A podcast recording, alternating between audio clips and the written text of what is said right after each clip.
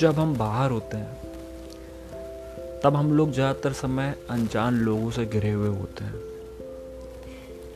पर उन अनजान लोगों में हमें कोई ना कोई ऐसा मिल जाता है, जिसे हम तुरंत ही अपना समझने लगते हैं, या उसे पसंद करने लगते हैं।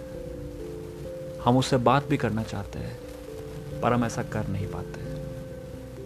क्योंकि हम में से बहुत लोगों को पता नहीं है कि बात शुरू कैसे करते हैं?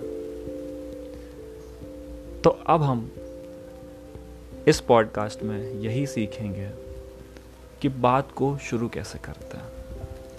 मेरा नाम है शिवम से वाजपेयी इस पॉडकास्ट, जिसका नाम है अट्रैक्टिव कम्युनिकेशन इसमें हम लोग सीखेंगे कि एक अट्रैक्टिव कम्युनिकेशन कैसे स्टार्ट करते हैं। Thank you